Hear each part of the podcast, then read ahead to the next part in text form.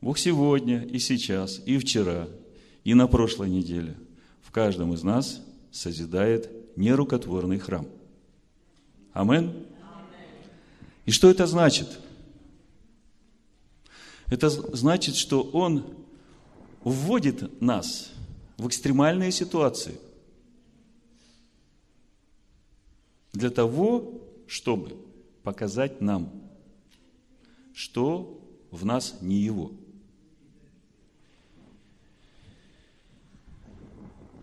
Это тонкая хирургическая работа Духа Божьего.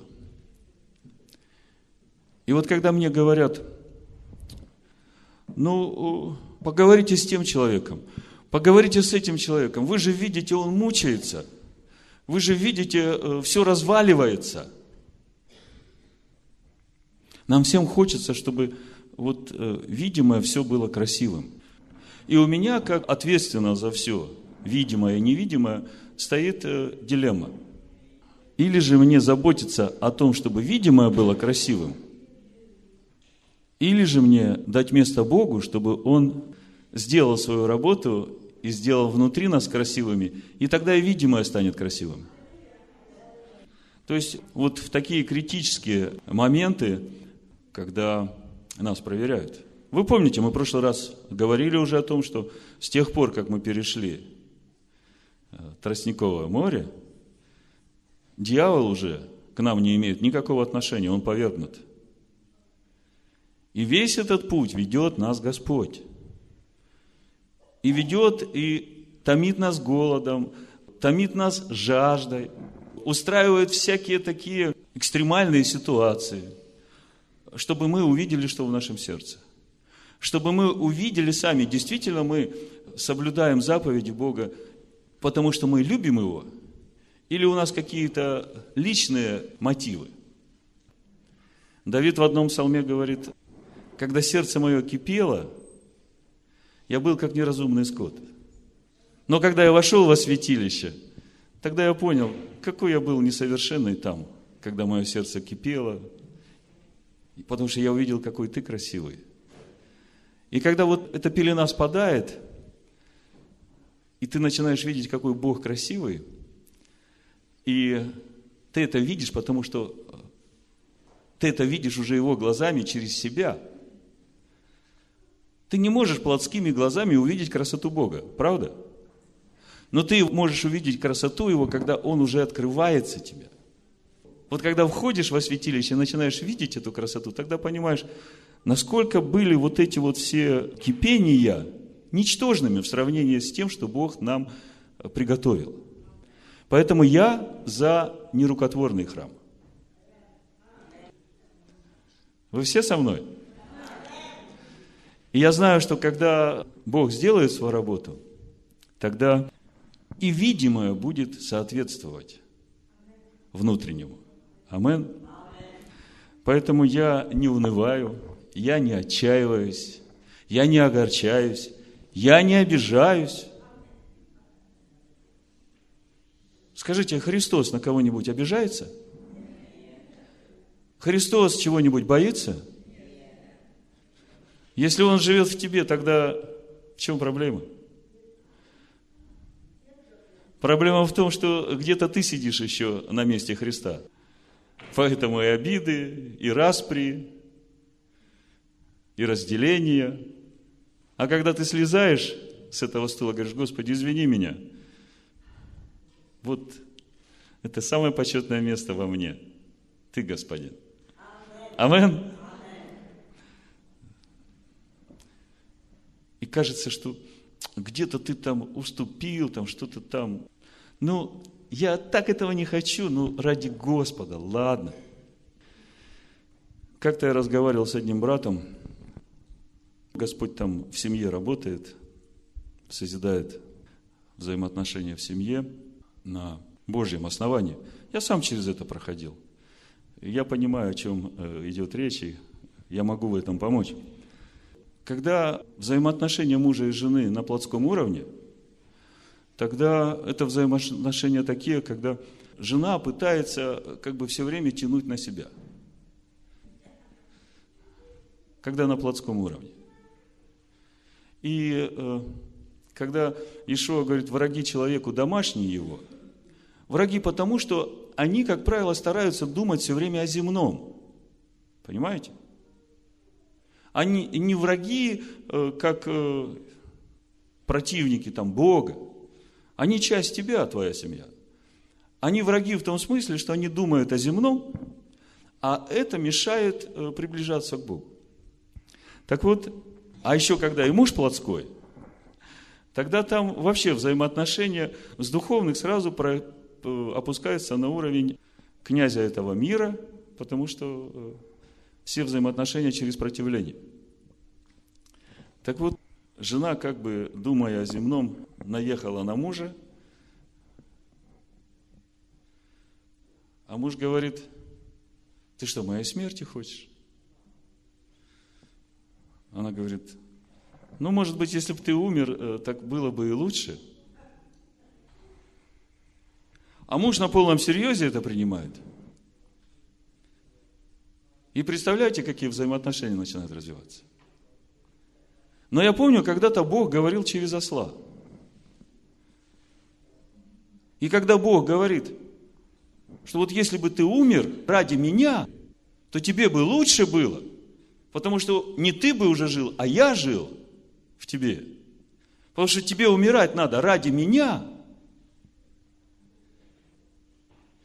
И вот когда я слушал этого брата, я понимал ту напряженную атмосферу, в которой эти взаимоотношения развиваются. Но вместе с тем я вижу, что Бог работает. И я понимаю, что кто-то первый должен там умереть, действительно умереть ради Господа. И вот тот, кто первый умрет, тот мудрее. А умирать не хочется. Но надо. Ради Господа. И когда мы молились за братом, он говорит, ну если ради Господа, тогда давайте помолимся. Поэтому, видимо, будет красивым, когда внутри все хорошо. И тем не менее, такие, какие мы есть, Бог нас любит. И ведет нас, и воспитывает, как отец сына. Бог Всевышний, Всемогущий, который давал, дает и будет давать всему жизнь и поддерживать. Вот этот Бог, для которого нет ничего невозможного. Он говорит, я твой отец. Я твой отец, потому что я родил тебя сам. Скажи, он родил меня сам. А вы же знаете, что то, что рождается, оно ведь полностью несет природу родившего. Тогда радуйся и веселись. Потому что тот, кто родил тебя сам, тот и растит тебя сам. Амин. Хочу прочитать шестьдесят пятый Псалом. «Воскликните Богу вся земля». Пойте славу имени Его, воздайте славу, хвалу Ему. Скажите Богу, как страшен Ты в делах Твоих. По множеству силы Твоей покорятся Тебе враги Твои. Вся земля да поклонится Тебе и поет Тебе, да поет имени Твоему. Придите и воззрите на дела Бога, страшного в делах над сынами человеческими. Он превратил море в сушу, через реки перешли стопами. Там веселились мы о нем. Могуществом своим владычествует он вечно. Очи его зрят на народы, да не возносятся мятежники. Благословите народы Бога нашего. Провозгласите хвалу Ему.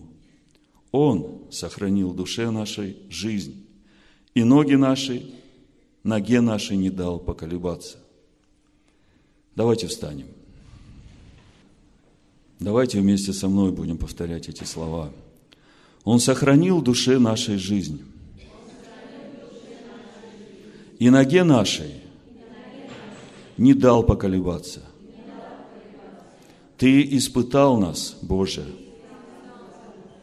Переплавил нас, как переплавляют серебро. Ты ввел нас в сеть. Положил оковы на чресла наши.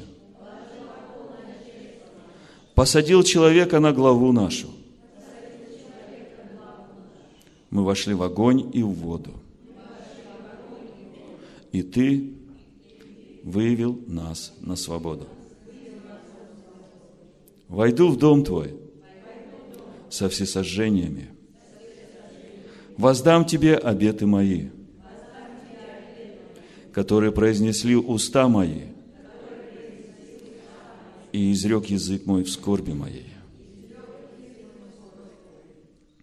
Всесожжения тучные вознесу тебе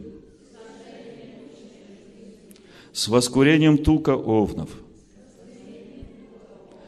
Принесу в жертву волов и козлов. Когда вы читаете о этих всесожжениях, то об этих жертвах, то вы понимаете, конечно, что речь идет не о животных. Речь идет о нашем посвящении. Речь идет о нашем благодарении. Речь идет о том благоговении, которое мы приносим Господу, как хвалу и жертву.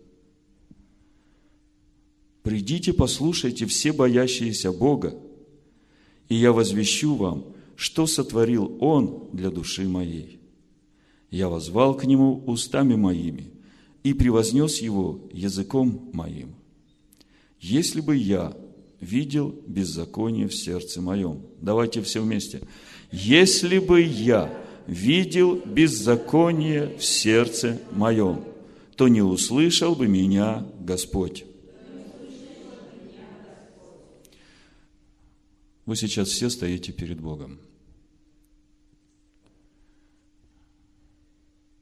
И если вы хотите, чтобы Господь сегодня вас услышал, будь честным перед Богом и перед собой.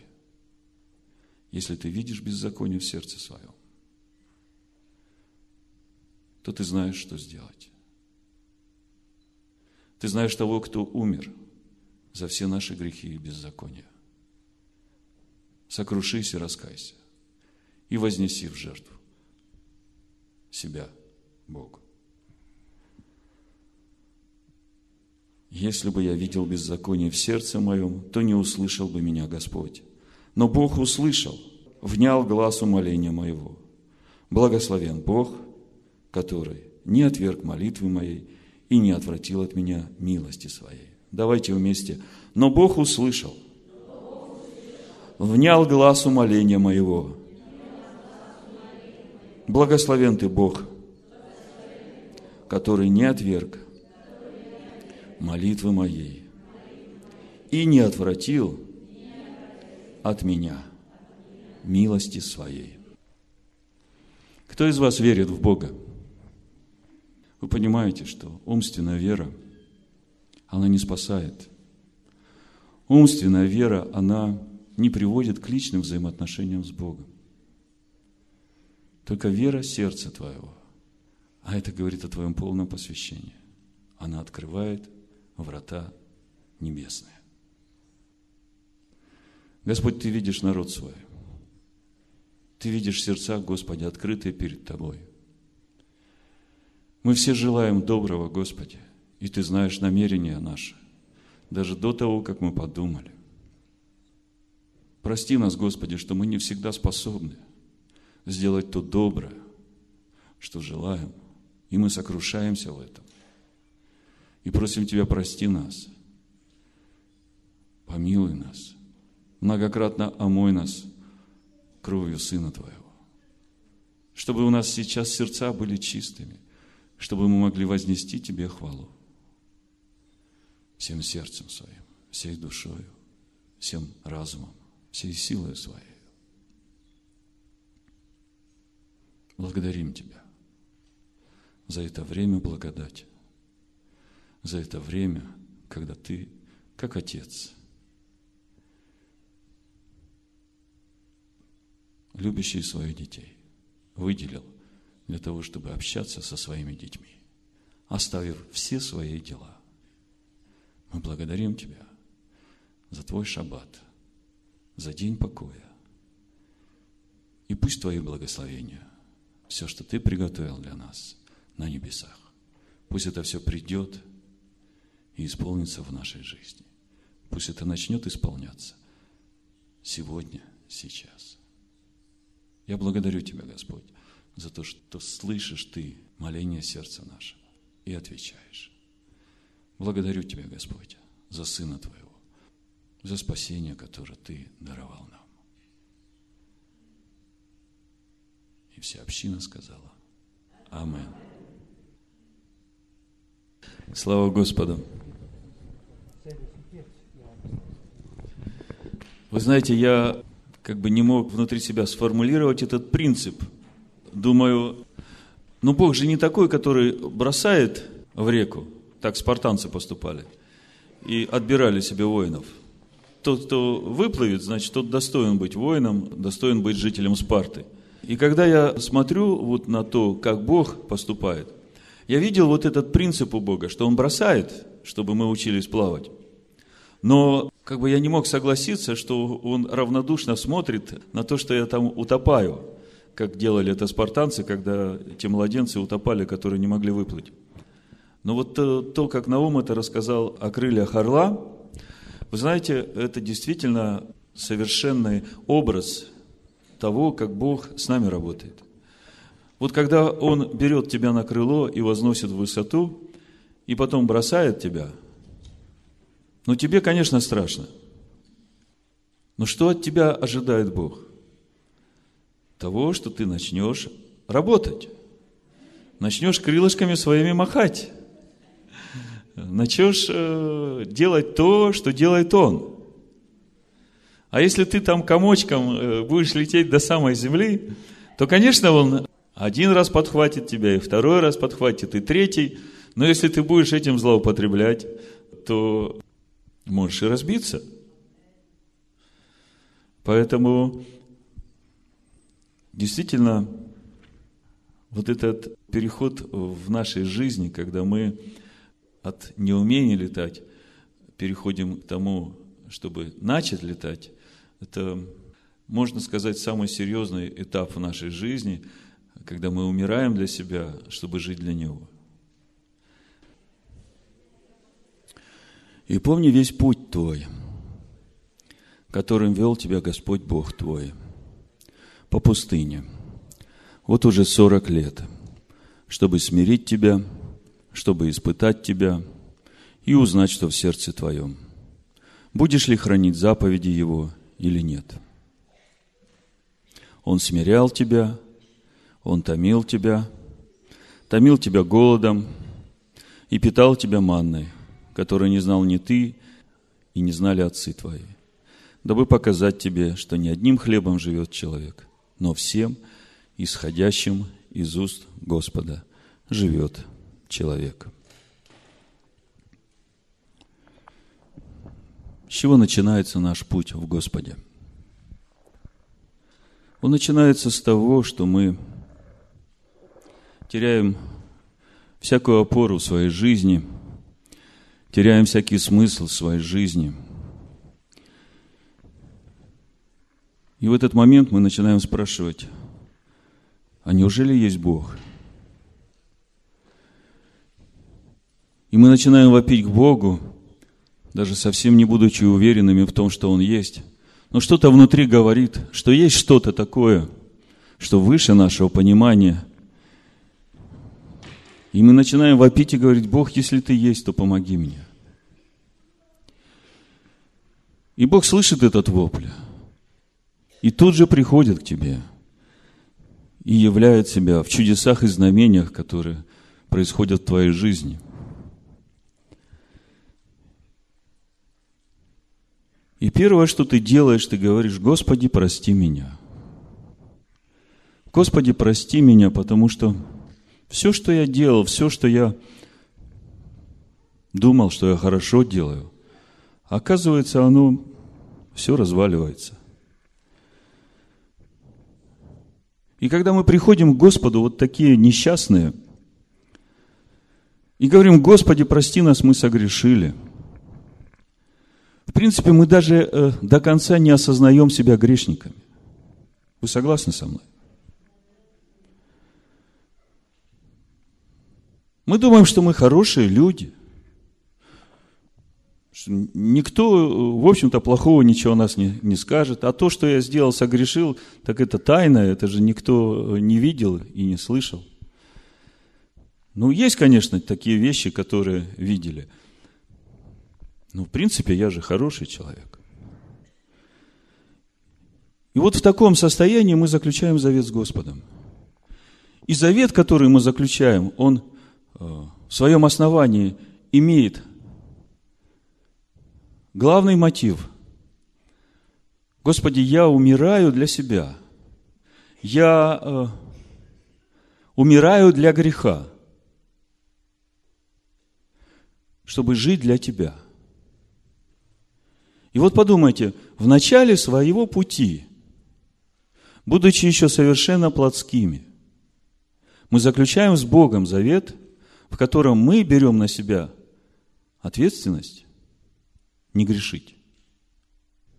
И мы даже не осознаем важность того завета, который мы заключили с Богом. И Бог все это учитывает. Он все учел это с самого начала. Я потом дальше расскажу об этом. Но я просто хочу положить вот это основание, чтобы вы всегда помнили. Все крестившиеся в имя Иисуса Христа, в имя Отца и Сына и Святого Духа, как вы крестились. У меня есть откровение, что в этом году мы все, вышедшие из Вавилонской блудницы, будем креститься Бешем Иешуа Машихейну. Это у нас будет такое свидетельство, наше свидетельство для Бога и для духовного мира. Я думаю, что это будет праздник Шавуот. Так вот, подумайте сами. Мы крестимся в смерть для греха, в жизнь для Бога. При этом сами даже еще не имеем ясного и четкого понятия, что в глазах Бога считается грехом. Наум сегодня очень хорошо подчеркнул вот это место, где это было написано. «Ибо может ли устоять какая плоть?» Пятая глава Второзакония. «Ибо может ли устоять какая плоть, когда Бог говорит с ней из огня?» Никакая плоть устоять не может. Если Бог с тобой сразу начнет говорить из огня, то ты тут же умрешь. Поэтому нужен вот этот путь в сорок лет. Ну, может, для кого три. Все зависит от нашей оперативности. Мудрецы говорят, что глубина познания Торы, она имеет семьдесят уровней. В грядущем мире мы все еще будем познавать тайны законов Божьих. Так вот, все это я говорю для чего? Для того, чтобы мы могли ясно понимать, что нам нужно, вот с того момента, как мы крестились в имя Иешуа Машиаха. И вы знаете, что суть имени, суть содержания личности Иешуа Машиаха – это Бог. Иешуа Машиах – это Слово Бога, Слово живет Духом Бога.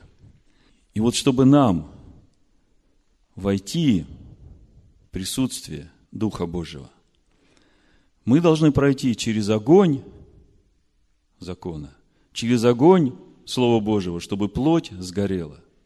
Нам нужно стать одним телом со Словом Божьим, соединиться с Господом. И тогда мы становимся в полноте возраста Машеха. То, о чем я сегодня хочу с вами говорить, это очень важно. Очень важно во многих отношениях. И самое главное из всего того, о чем мы будем говорить, я хочу, чтобы вы понимали, что тот путь, по которому нас Бог ведет, это путь созидания вот этого храма Божьего внутри нас. И этот храм внутри нас, он состоит из тех мыслей души, которые формируют нашу личность. И вот на этом пути, когда Бог нас ведет по пути этого устроения храма, у нас как бы две задачи. Первая задача – освободиться от своих старых мыслей, от своего образа мышления и восприятия этого мира.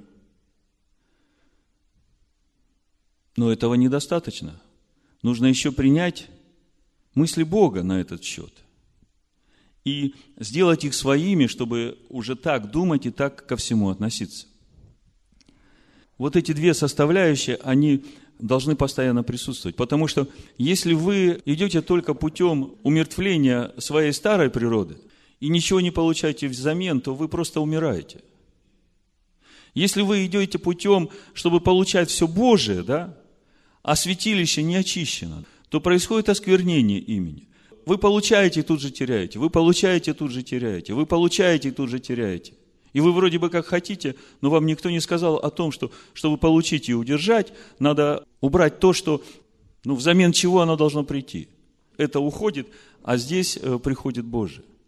Вот это как бы чисто так, на, на примере, таким образом я пытаюсь это объяснить. Поскольку Бог знает все мысли нашей души, то и путь этот как раз взаимосвязан вот с теми мыслями нашей души, от которых Бог нас хочет освободить. Если вы посмотрите на послание Галатам, пятую главу, то там Павел дает два вида людей. Людей по плоти и людей по духу. Давайте откроем. Значит, плоть желает противного духу, семнадцатый стих. девятнадцатый. Дела плоти известны. Они суть прелюбодеяния, блуд, нечистота, непотребство, идолослужение, волшебство, вражда, ссоры, зависть, гнев, распри, разногласия, ереси, ненависть, убийство, пьянство, бесчинство и тому подобное. Смотрите, речь идет о делах плоти, и это видимые вещи. В прошлый шаббат мы говорили, какие мысли в душе твоей, такой ты и есть. И разница между служением Богу по букве и служением Богу по духу в этом и есть. Что если ты служишь Богу по букве, то ты стараешься в себе подавить вот эти дела плоти.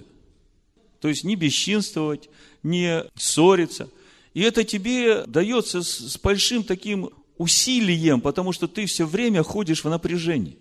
И, как правило, ты все время ходишь несчастный, потому что ты спохватываешься, когда уже проскочил красный свет, когда уже произошла эта авария, и ты опять... Так вот, Нагорная проповедь Иешуа, мы все знаем, она не перечеркивает заповеди Божии, а она раскрывает ту глубину в человеческой сущности, которая рождает дела.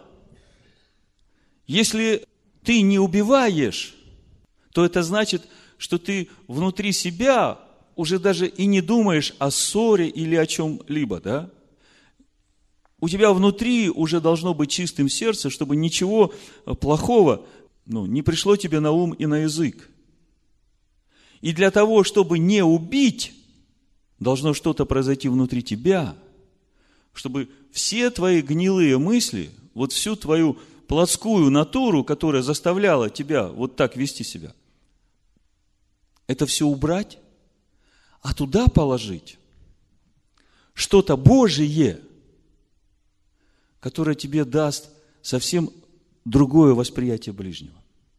Вы знаете, когда Бог говорит: «Я, Анахи, Адонай Элагейха», «Я, Анахи, Адонай, Бог твой, который вывел тебя из дома рабства, из земли египетской», то здесь не просто констатация того факта, видимого, который произошел три с половиной тысячи лет назад. Вы знаете, что в иврите есть два местоимения «я». Есть «они», и когда я говорю «они», это я говорю о себе внешнем, видимом. А когда я говорю «анахи», то я говорю о себе, о мыслях своей души, о своей внутренней натуре, о своем содержании, о своем характере, о своих привычках, о своих способностях. Вот когда Бог говорит «анахи Адонай, который вывел тебя из дома рабства, из земли египетской», то здесь, в этой заповеди, как бы весь путь нашего спасения.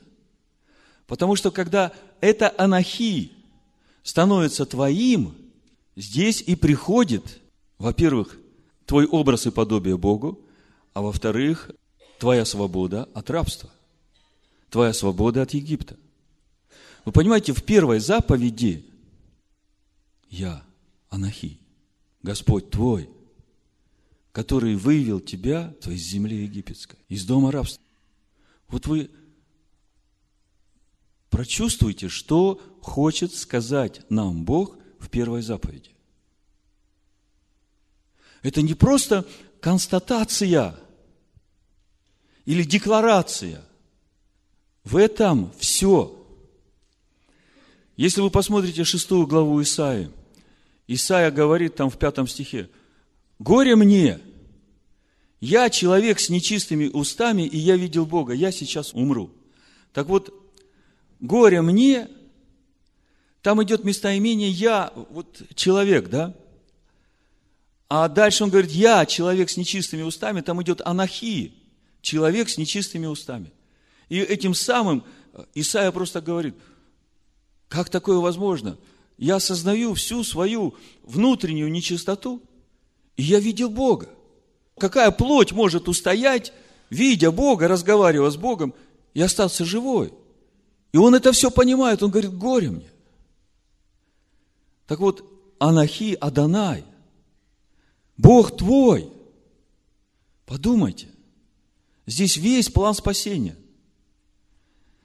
Когда Иешуа говорит в шестой главе Евангелия от Иоанна: «Анохи, хлеб, сходящий с небес, ядущий сей хлеб будет жить вовек».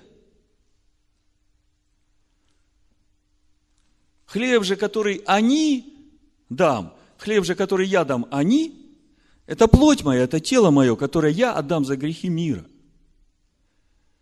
То есть вы должны понимать вот это вот, ну вы в духе наверняка это все чувствуете.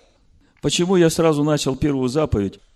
Пять заповедей было на одной скрижали, и пять заповедей на другой скрижали.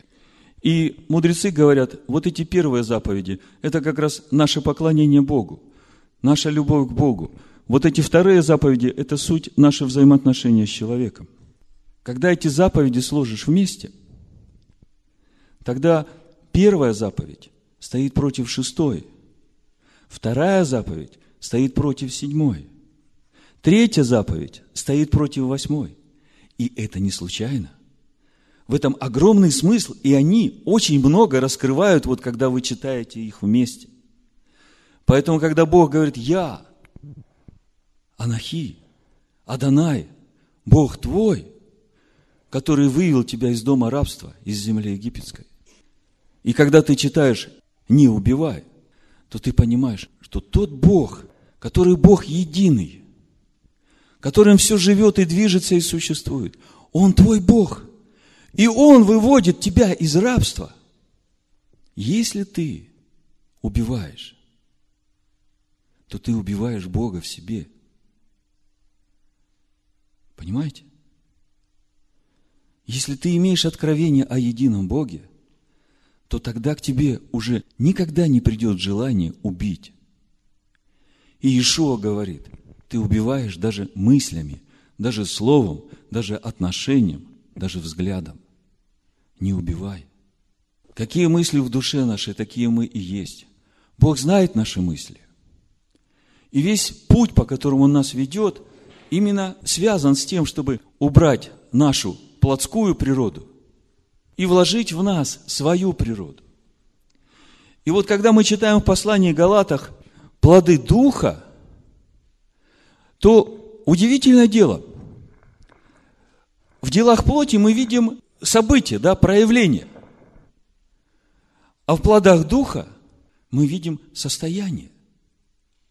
И в этом смысл, в этом вся суть Нового Завета Бога с человеком, по которому Он хочет свой закон написать на сердце твоем, чтобы ты обрел это состояние. И когда вы читаете Нагорную проповедь, это как раз та позиция, то отношение, твое стояние перед Богом, каким оно должно быть для того, чтобы это произошло. Для того, чтобы закон Бога был записан на твоем сердце, Ты должен начать думать, ты должен начать относиться так, как говорит Иешуа в Нагорной проповеди, к закону Бога. Вот вы посмотрите, если я спрошу у вас, как вы понимаете счастье? Ну, у вас у каждого свое понимание счастья, правда? И если вам дать немножко помечтать, то вы сразу же далеко будете отсюда. Но если вы крестились в имя Иешуа Машиаха, то я вам сейчас покажу, что он понимает под счастьем. Это очень просто. Берешь заповеди, их девять в Нагорной проповеди, закрываешь левую сторону ладонью и читаешь все, что справа. И вот все, что справа, это Господь называет счастьем для тебя, блаженством для тебя. Давайте сейчас протестируем. Значит, счастливы нищие духом, ибо их Царствие Божие. Пятое Матфея, третий стих. Их Царствие Божие, они утешатся, они наследуют землю, они насытятся праведностью, будут помилованы, сердцем узрят Господа, будут наречены сынами Бога. Их будут гнать и злословить. Награда их высока. Вот как Бог понимает счастье. Понимаете ли вы так счастье свое? Помните, я как-то говорил у Экклесиаста: выслушай суть всего. Бойся Бога и заповеди Его соблюдай, ибо в этом все для человека.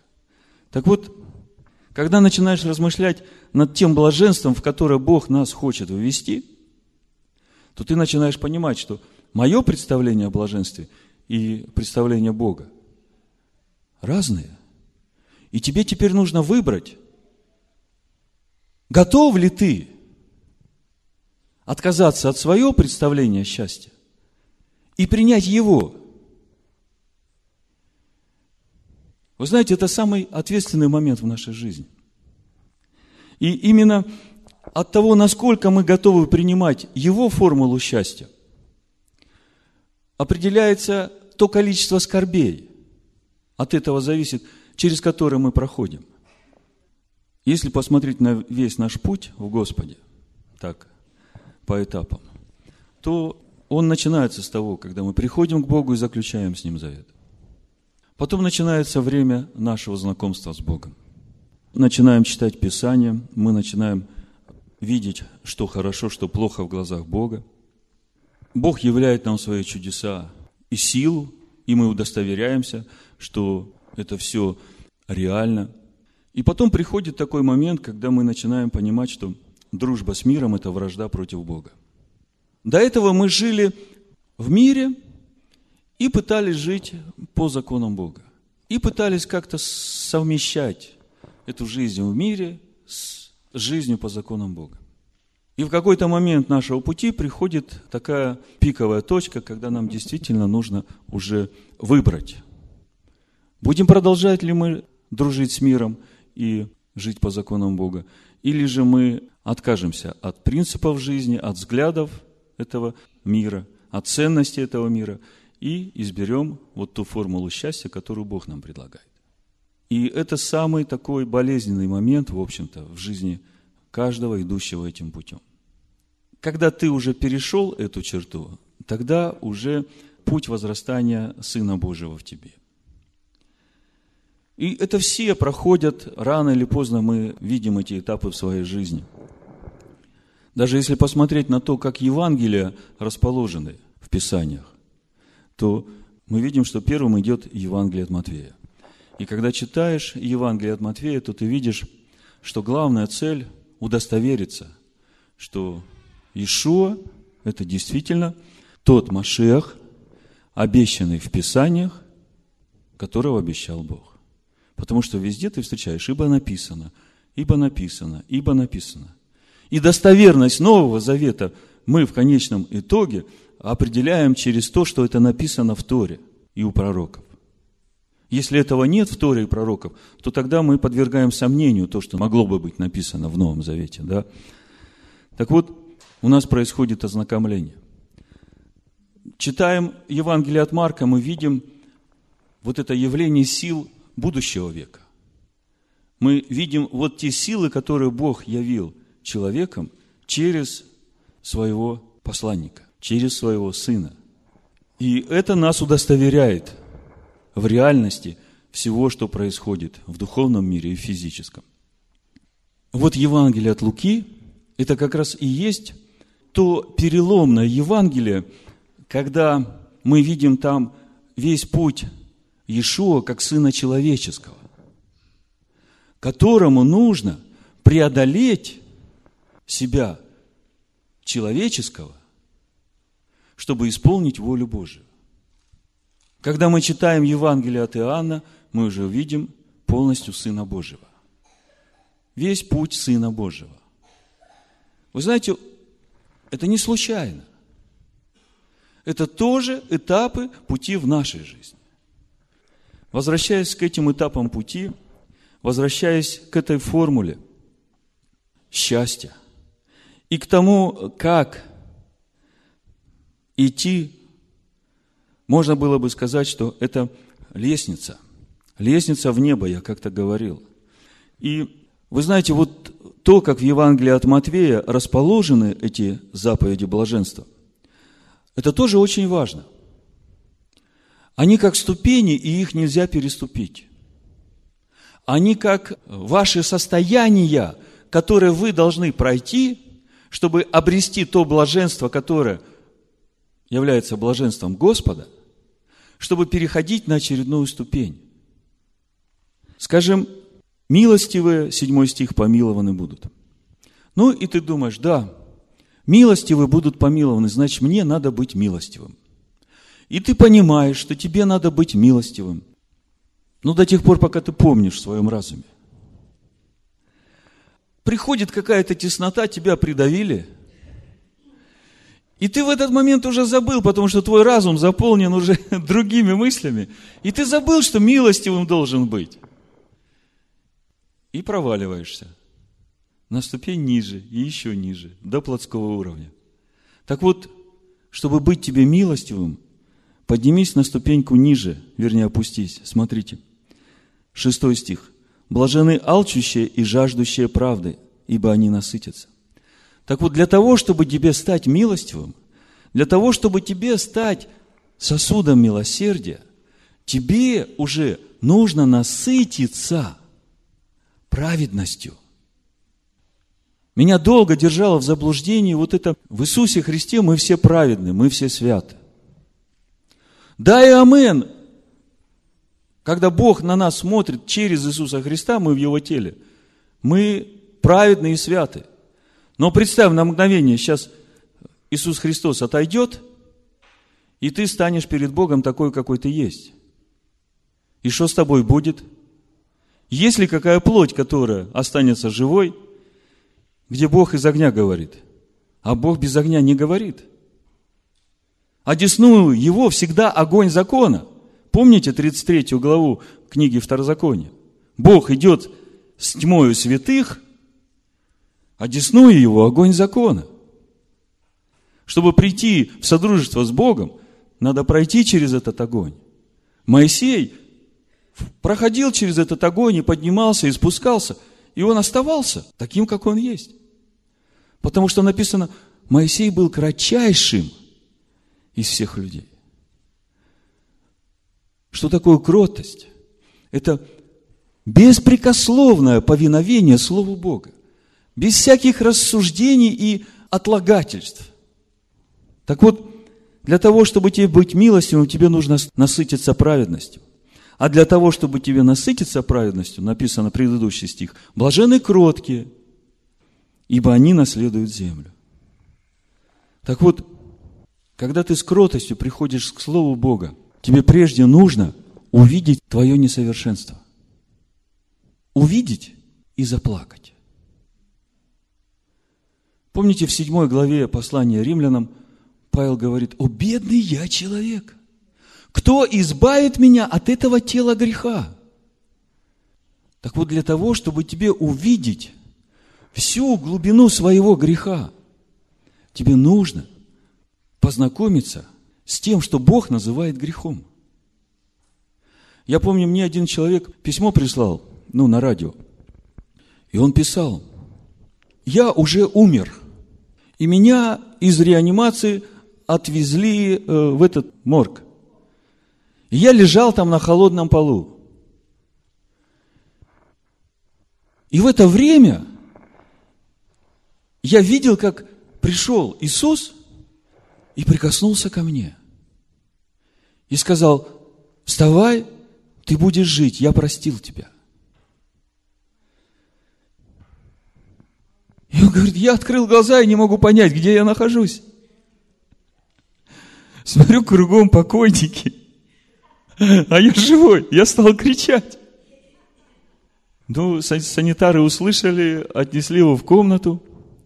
И он говорит: после всего этого, когда я начал читать Писание, я начал читать прямо с первой главы книги Бытия. И говорит, я каждую страницу читал и плакал, и плакал, и плакал. Потому что я видел, что во мне нет ничего от того, который прикоснулся ко мне. И я настолько плакал, я настолько сожалел об этом своем несовершенстве. Вот именно через этот плач ты становишься кротким перед Словом Бога, чтобы начать впитывать его. Впитывать. Все заповеди, которые дал Иешуа в Нагорной проповеди, это именно тот инструмент, с которым мы должны подходить к закону Бога. Это именно то состояние твоего духа, расположение твоей души, направление мысли твоего разума, то, как ты должен относиться к Слову Бога. Бог, конечно, мог бы сразу нас раз и сделать совершенными, но тогда от нас бы один пепел остался. И вы знаете, что Бог ничего насильно не делает. Он долго терпелив, Он много милостив. И Он нас ведет этим путем вот, день за днем. Потому что та праведность, которую Он хочет нам дать, это та праведность, которая идет изнутри, от Его природы. Вы не забывайте, что в тот момент, когда вы крестились в имя Иешуа Машеха, вы возродились от Его природы. То, что родилось в вас, оно не имеет ничего общего с тем, что вы знаете о себе от рождения мамы и папы. Это совершенно другое. И вот это вот то, что Бог хочет взращивать в нас. Поэтому единственное, на что тебе надо смотреть, это смотреть на вот этот живой росток, на вот это вот Божие естество, которое в тебе. И здесь вот быть до конца уверенным, что то, что ты еще видишь, ветхое, которое восстает на это новое, оно еще восстает. Но для тебя оно уже мертвое. Павел говорит: я почитаю свою ветхую природу мертвой. Тут же он, конечно, говорит: бедный я человек, кто избавит меня от этой мертвой, которую он почитает. Но, вы знаете, часто мы попадаем в такую, как бы, ловушку, расставленную, сеть лукавого. Кто-то сказал очень образно: вот белый лебедь увидел на себе какое-то грязное перышко, и он его выщипывает. И вот когда мы, будучи белыми лебедями, начинаем смотреть на себя ветхого, и видим всю вот эту нечистоту, и мы начинаем выдергивать, выдергивать, выдергивать, выдергивать, и боремся, и боремся, и боремся с этой ветхой природой, как бы пытаясь ее обелить, то в итоге мы остаемся без перьев. А птица без перьев летать не может.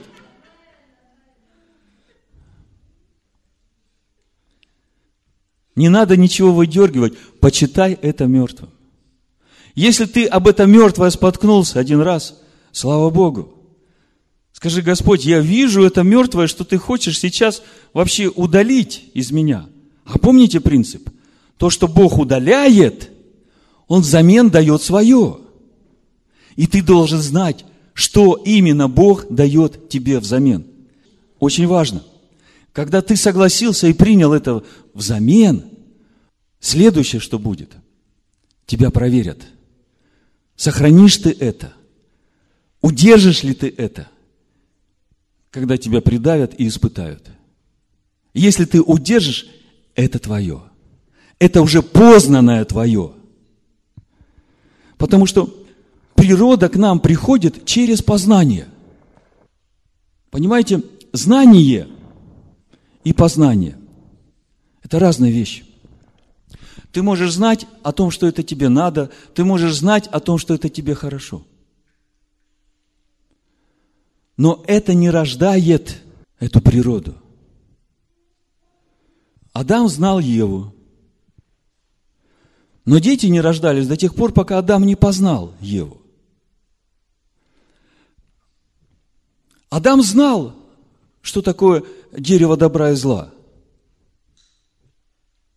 Но у Адама была природа Божья, и он, вкушая от дерева жизни, жил этой природой. Но в тот момент, когда он вкусил от дерева познания добра и зла, вы знаете, это не просто откусил и съел. Речь идет о том, что он захотел познать. А всякий раз, когда ты захочешь познать, рождается природа того, что ты познаешь.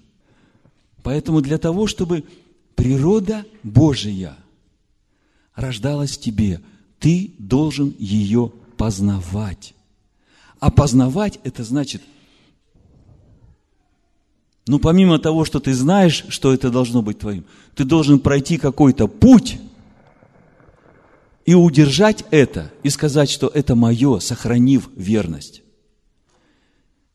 Помните, Бог говорит, у Иакова мы говорили, что Бог не искушается злом.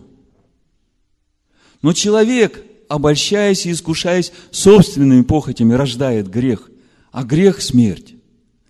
Так вот, когда тебе Бог говорит, что вот я хочу тебя сейчас вот от этого избавить, от того, от чего ты искушаешься, ты начинаешь размышлять. Да, Господи, я уже два раза об этом спотыкался, я действительно хочу, надоело мучиться.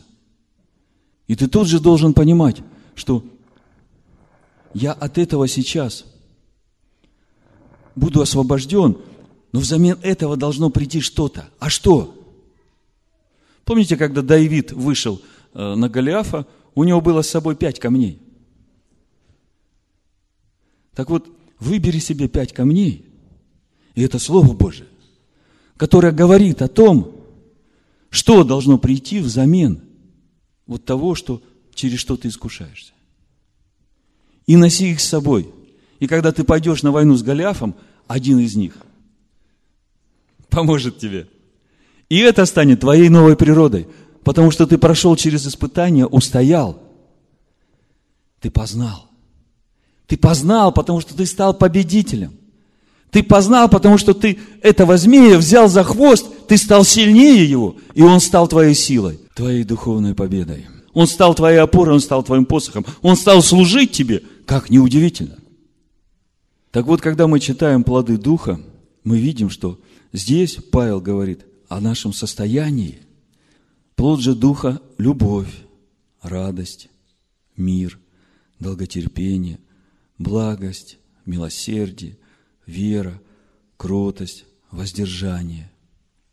Вот на этом пути, по которому ведет тебя Бог, испытывая, искушая, убирая из тебя старое и вкладывая в тебя новое, в конечном итоге приводит тебя совершенно в другое состояние. Это внутреннее твое состояние. И вот об этом я сегодня хочу говорить, именно о том, как нам достичь такого состояния. Давайте сначала прочитаем Матвея десятую главу. Это как бы основа и название проповеди. Матвея десятая глава, тридцать восьмой тридцать девятый стих.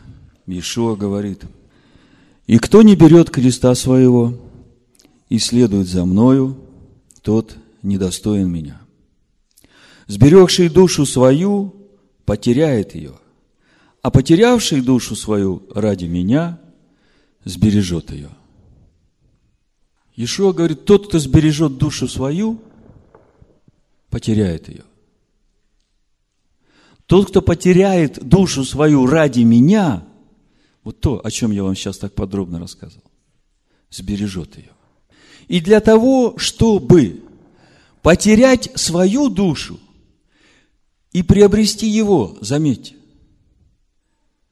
не просто потерять свою душу и умереть, но приобрести взамен его. Вот то, о чем я в начале служения говорил, когда муж говорит жене, ты что, хочешь моей смерти? Да, говорит, наверное, мне было бы лучше, если бы ты умер. Речь идет о том, чтобы потерять свою душу, чтобы я умер, ради него, чтобы он начал там жить. И вы понимаете, что это сразу не происходит. Поэтому Иешуа говорит, для этого нужен крест. И вы сразу начинаете представлять, что же это мне надо, этот деревянный крест носить с собой каждый день. Я долго не мог понять, что значит взять крест и следовать за ним. Что является этим крестом? И это очень важно. Я хочу, чтобы сегодня вы получили это откровение о кресте. Потому что это поможет вам. Во-первых, иметь инструмент для распятия своей души, своей плотской природы. А во-вторых, это даст вам место для того, чтобы принимать Его. Его, который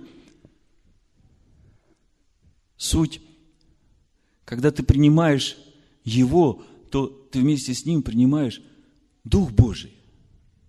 Ты становишься храмом Духа Божьего. Вот то, что в тебе родилось, заметьте, Писания говорят, что мы возрождаемся. В Евангелии от Иоанна в третьей главе Иешуа говорит Никодиму, как ты учитель народа и не знаешь о том, что тебе, ну в синодальном переводе написано родиться свыше, да? А в оригинале написано, в греческом, Иешуа говорит, тебе снова родиться надо. И когда ты читаешь то, что Никодим дальше спрашивает, оно как бы тогда уже логичным становится. Иешуа говорит, тебе снова родиться надо. А Никодим говорит, как же мне старому родиться снова? Что мне снова войти в утробу матери и родиться? Так вот, подумайте, Никодим – учитель народа. Он очень хорошо знал все заповеди Божии. И мы сегодня будем говорить о них. Но, оказывается, этого недостаточно. Нужно еще родиться снова. Что значит снова? Помните, когда Адам вкусил дерево познания добра и зла? Бог ему говорил, не вкушай, смертью умрешь. С тех пор, как он вкусил, он умер, хотя плоть жила. Так вот, теперь пришло время. Бог определил эти времена, когда через жертву Его Сына, через крещение в Его имя, в крещении смерть, в смерть для греха и для того, чтобы нам жить, для обновления нашего духа, начинается это все через рождение снова. Рождение снова вот того Божьего ростка, вот того Божьего начала, которое есть в каждом человеке. Но это рождение происходит от Духа, а в послании Иакова и в послании Петра мы читаем, что мы возрождаемся от Слова Божьего. То есть, по сути, наше возрождение от Духа снова, оно является возрождением Слова Божьего внутри нас, живого. Так вот, кто не берет креста своего и следует за мной, тот недостоин меня. Поэтому я хочу сегодня поговорить с вами об этом кресте, об этой стойке казни, которая нужна каждому из нас.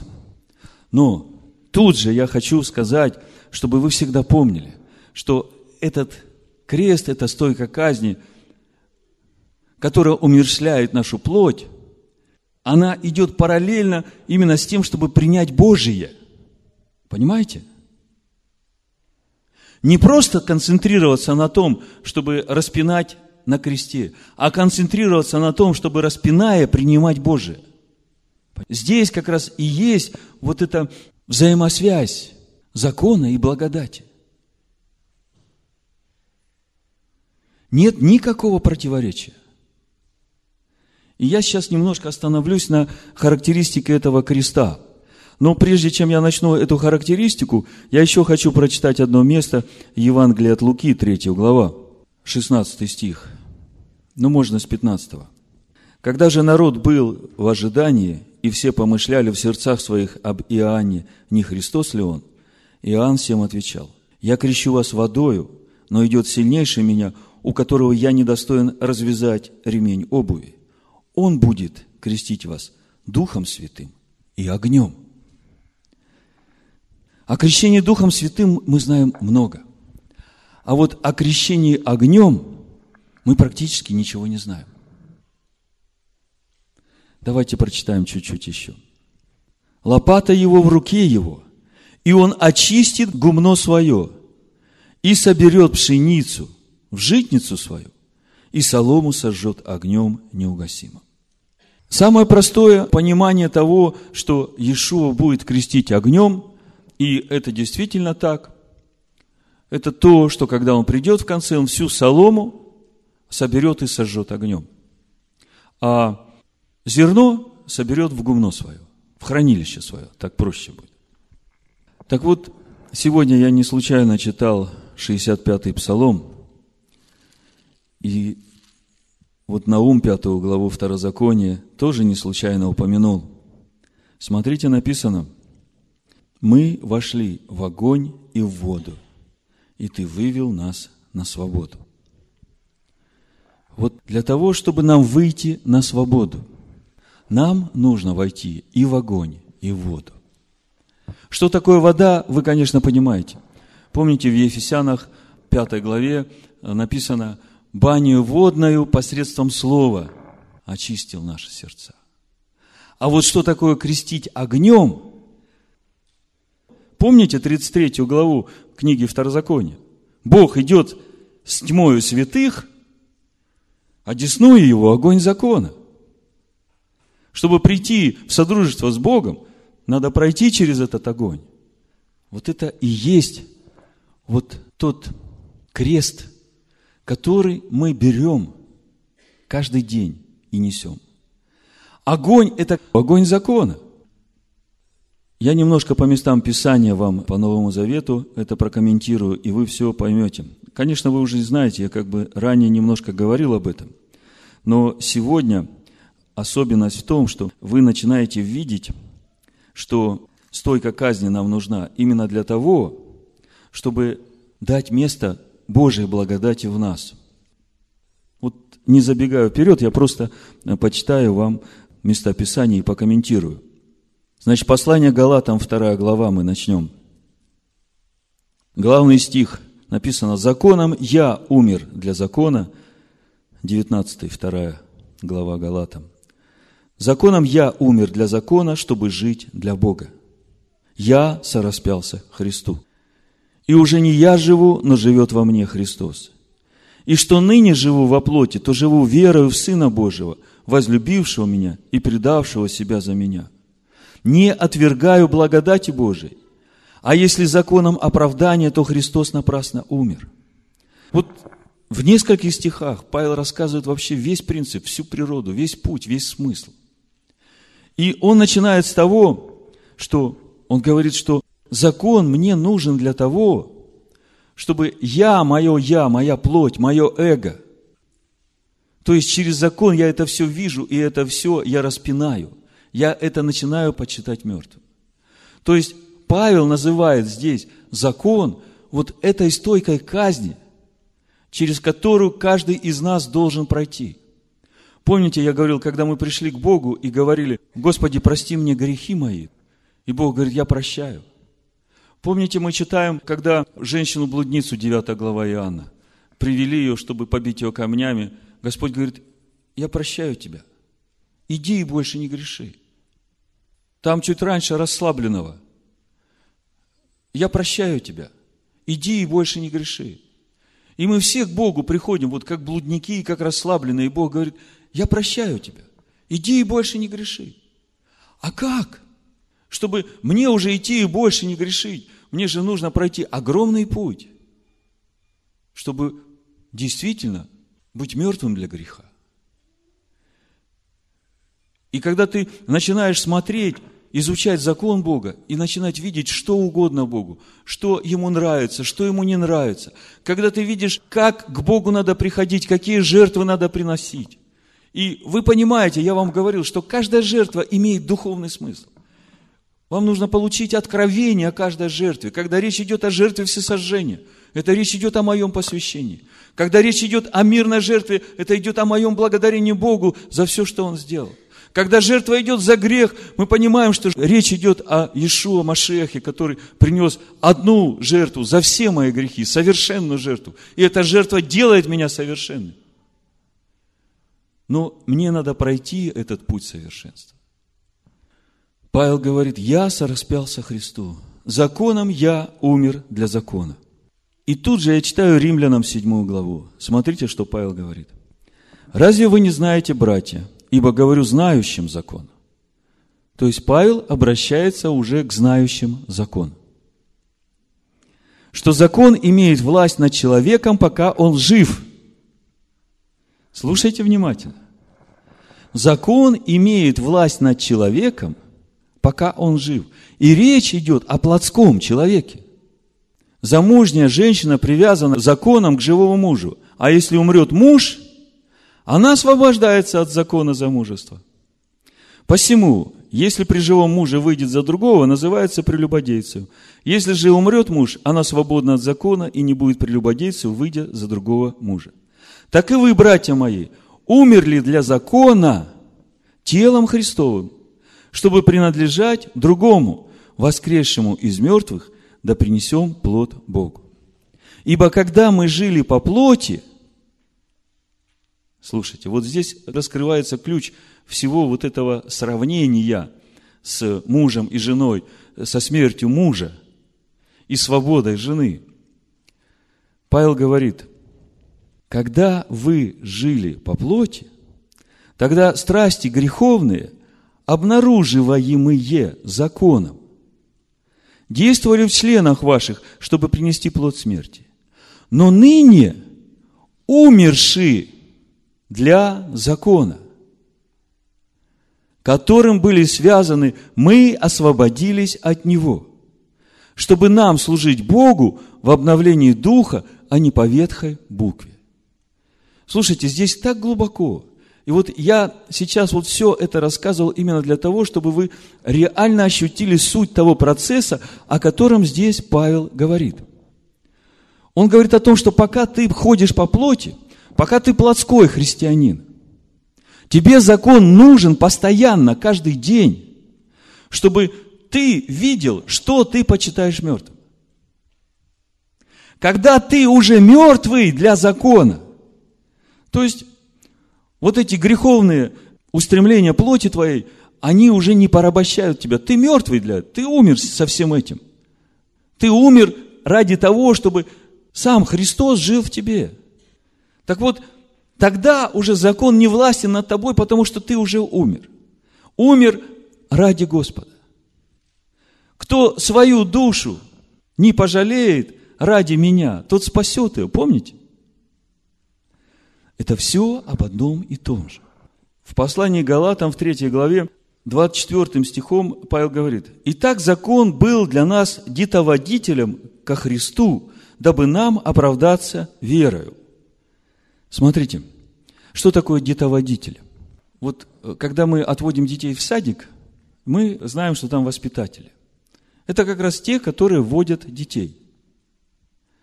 Так вот, закон для нас. И есть вот этот где-то водитель, который приводит нас ко Христу. Как это получается? Когда Он приводит меня ко Христу, мое «я» умирает, а Христос живет во мне. Мое «я» через закон прибивается, и я свободен от него. А я получаю силу Божию. Я получаю природу Божию. Это и есть путь познания. Чувствуете, какая разница между просто знанием и познанием? Это нелегкий путь, я согласен.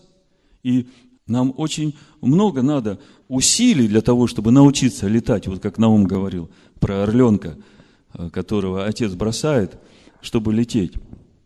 Так вот, подводя итог всему, я возвращаюсь к десяти заповедям. Там дальше, в седьмой главе послания Римлянам, Бог говорит через Павла. «Грех, взяв повод от заповеди, обольстил меня и умертвил ею. Посему закон свят, заповедь свята и праведна и добра». И дальше он говорит: «О, бедный я человек, кто меня избавит от этого тела греха?» И дальше говорит: «Благодарению Богу, Христос избавляет меня от этого тела греха, и живу Его благодатью. И я не отвергаю Его благодать, потому что если я отвергаю Его благодать, то тогда что получается? Тогда, по сути, я оправдываю себя тем, что я исполняю закон. Помните, я говорил, если надо быть милостивым, я стараюсь быть милостивым. Если надо быть любящим, я стараюсь быть любящим. И не то предлагает нам Господь. Это мука, а не христианство. Это насилие над личностью. Не надо старое пытаться реставрировать. Надо расти от природы Божией через познание. Понимаете? И не надо отчаиваться, потому что не ты это делаешь. А радуйся всякому искушению, всякому соблазну, всякому препятствию, потому что ты видишь, что Бог любит тебя и работает с тобой. Амен! Амен! Аллилуйя! Значит, подхожу к десяти заповедям. Так много я хотел вам сказать о десяти заповедях, но время уже подходит к концу. Я просто скажу несколько мыслей, чтобы вам легко было читать газету. Значит, первая заповедь говорит: «Я, Анахи, Господь Бог твой, который вывел тебя из земли египетской, из дома рабства». Скажите, если не будет первой заповеди, то вообще имеет ли какой-то смысл все остальное? Вы точно уверены? Значит, вы поняли все, о чем я сегодня говорил. Теперь послушайте, я это взял из энциклопедии, достоверная информация, проверенная. Написано: перечни десяти заповедей в еврейской и христианской традиции различаются.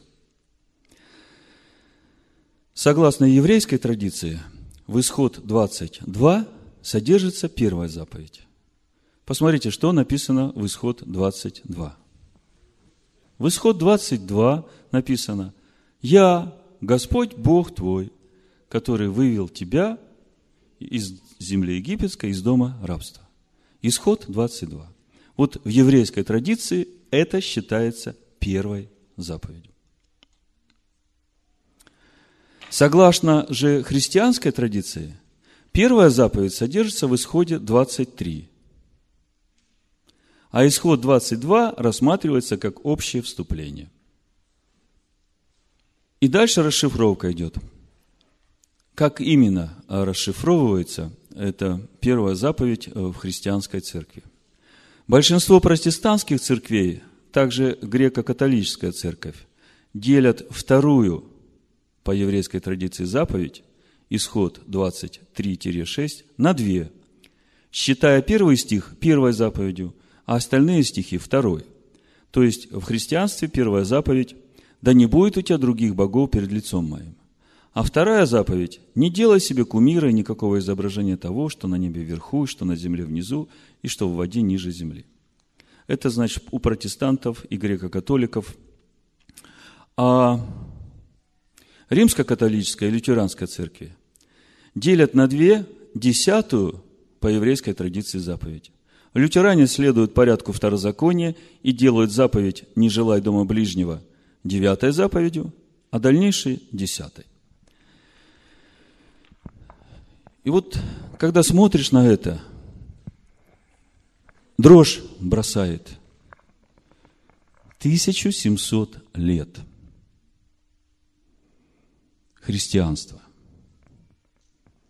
исповедующий Иисуса Христа своим Господом, не имеет первой заповеди.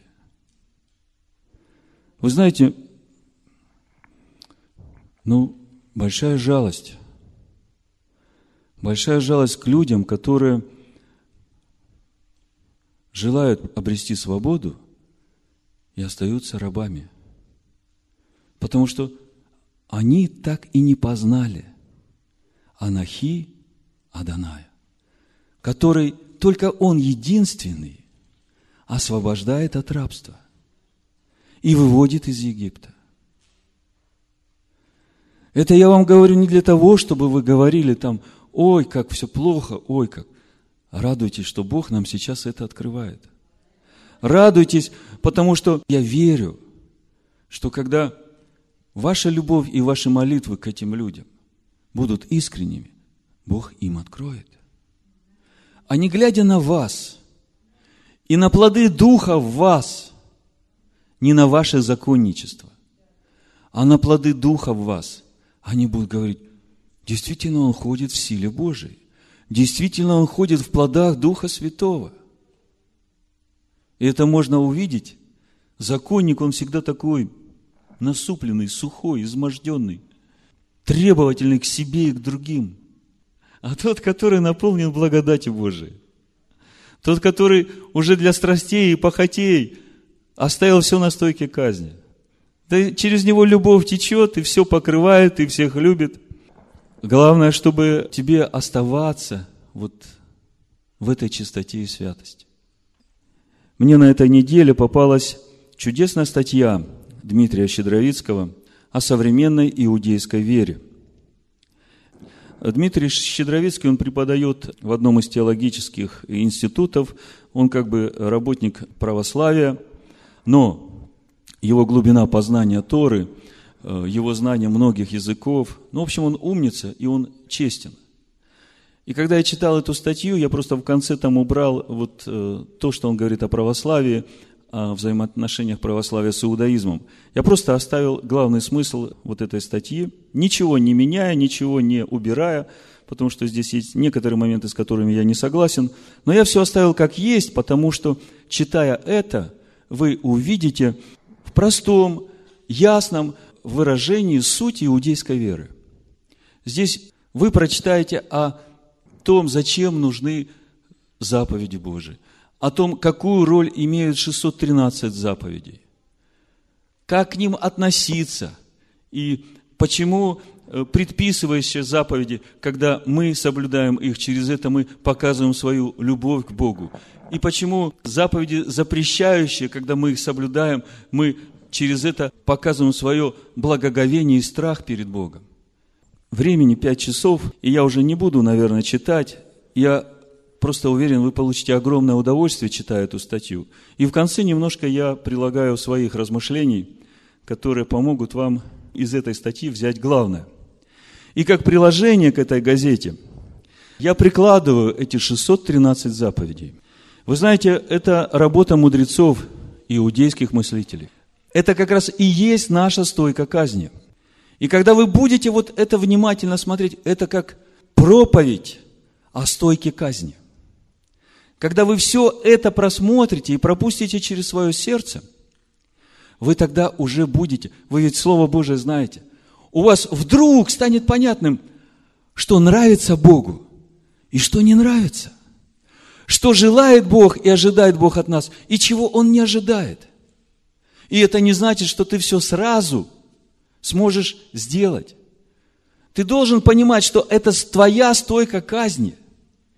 Стойка казни именно для того, чтобы Божье понимание счастья наполнило тебя. Чтобы благодать Божия наполнила тебя, потому что, когда ты будешь через это проходить, в тебе будет рождаться этот плод Духа Божьего. Потому что это и есть суть обрезания Христова ради того, чтобы благодать Божия наполнила тебя, преобразила тебя, ради того, чтобы ты, стоя перед Богом, не говорил: Господи, кто может устоять, когда Ты говоришь из огня? Это вот тот огонь, через который ты проходишь. Это тот огонь, которым тебя желает крестить Иешуа Машиах, для того, чтобы сделать тебя зерном очищенным и вложить в свое хранилище. Амин? Давайте помолимся и закончим на этом. Слава Господу! Как его здесь много! Аллилуйя! Аллилуйя! Слава Тебе, Господь! Слава Тебе, Господь!